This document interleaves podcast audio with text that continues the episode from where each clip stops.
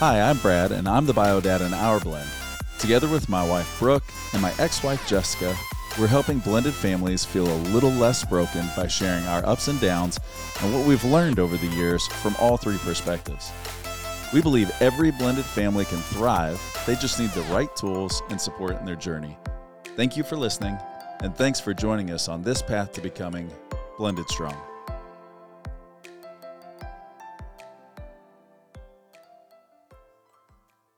All right, good morning. So, we're halfway through the Mindset Reset week of the challenge.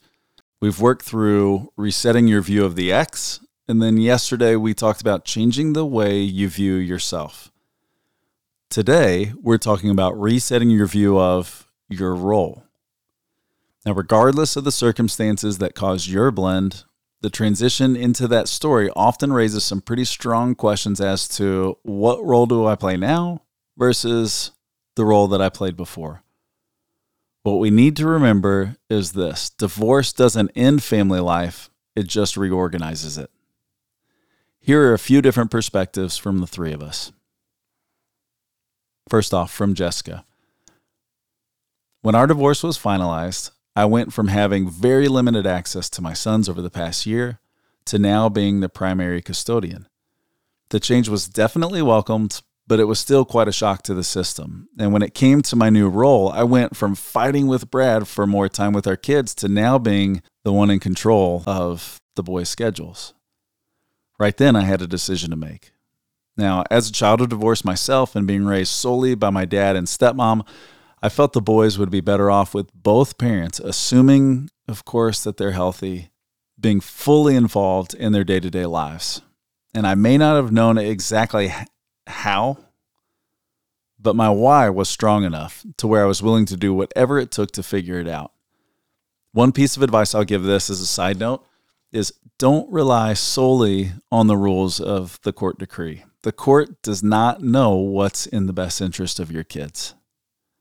So when it came to resetting my view of my role, I knew I had to take a positive and proactive approach to playing the quote facilitator with the boy's father.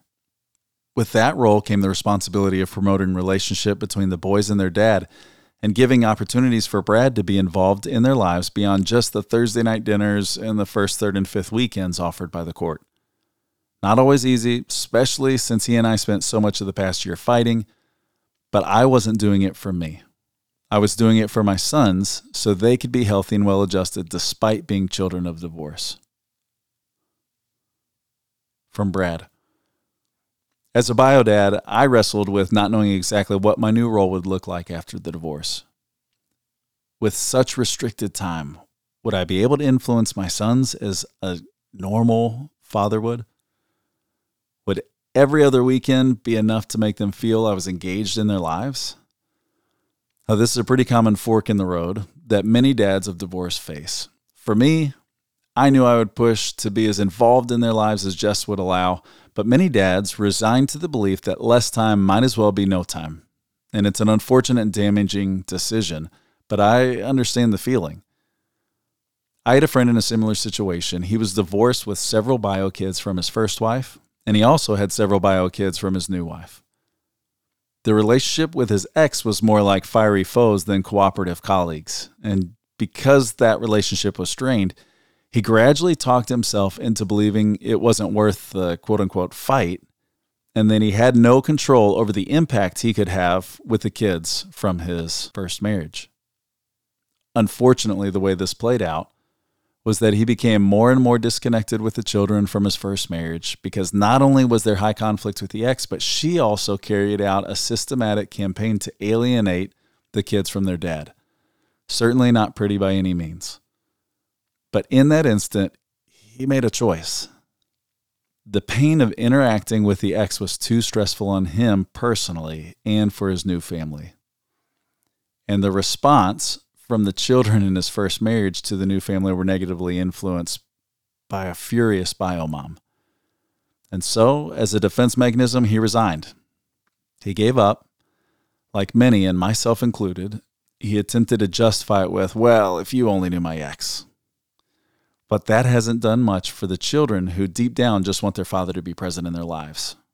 So I don't tell that story to bring condemnation on anyone, only to point out that no matter what role you play, your role is essential to the health of your kids or stepkids, no matter the role. Your role is still vitally important, and your kids need you now more than ever. From Brooke. As a stepmom in the picture, my view of my role has evolved over the last 10 years of blending. At the beginning, I viewed myself as a silent partner. And what that meant was I had to shift my mindset of thinking I needed to have a say in every process or decision. Because for a step parent, that's really not the case. Or is it a realistic expectation? When it came to my stepsons, who at the time were six, four, and two years old, I took a support role for my husband. Now, as an elementary school principal, I had more than a few years of experience handling young kids, but if I would have steamrolled in with my opinions and know how, it would have resulted in the opposite desired outcome. Thing I like to say is to be a successful step parent, it's kind of like being a crock pot, not a pressure cooker.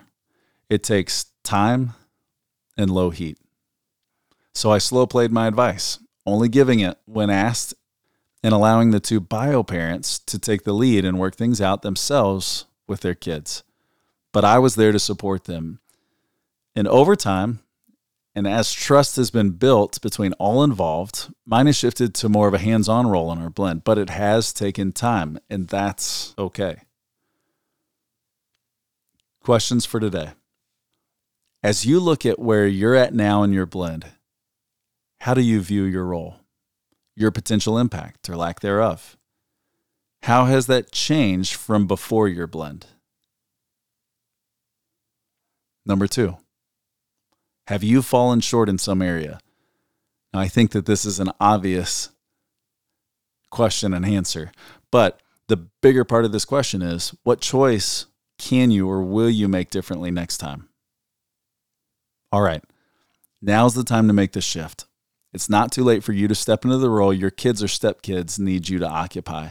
And no matter what your position is in your blend, know this that you are a key player. We can't wait to discuss with you guys later today. We'll talk to you soon.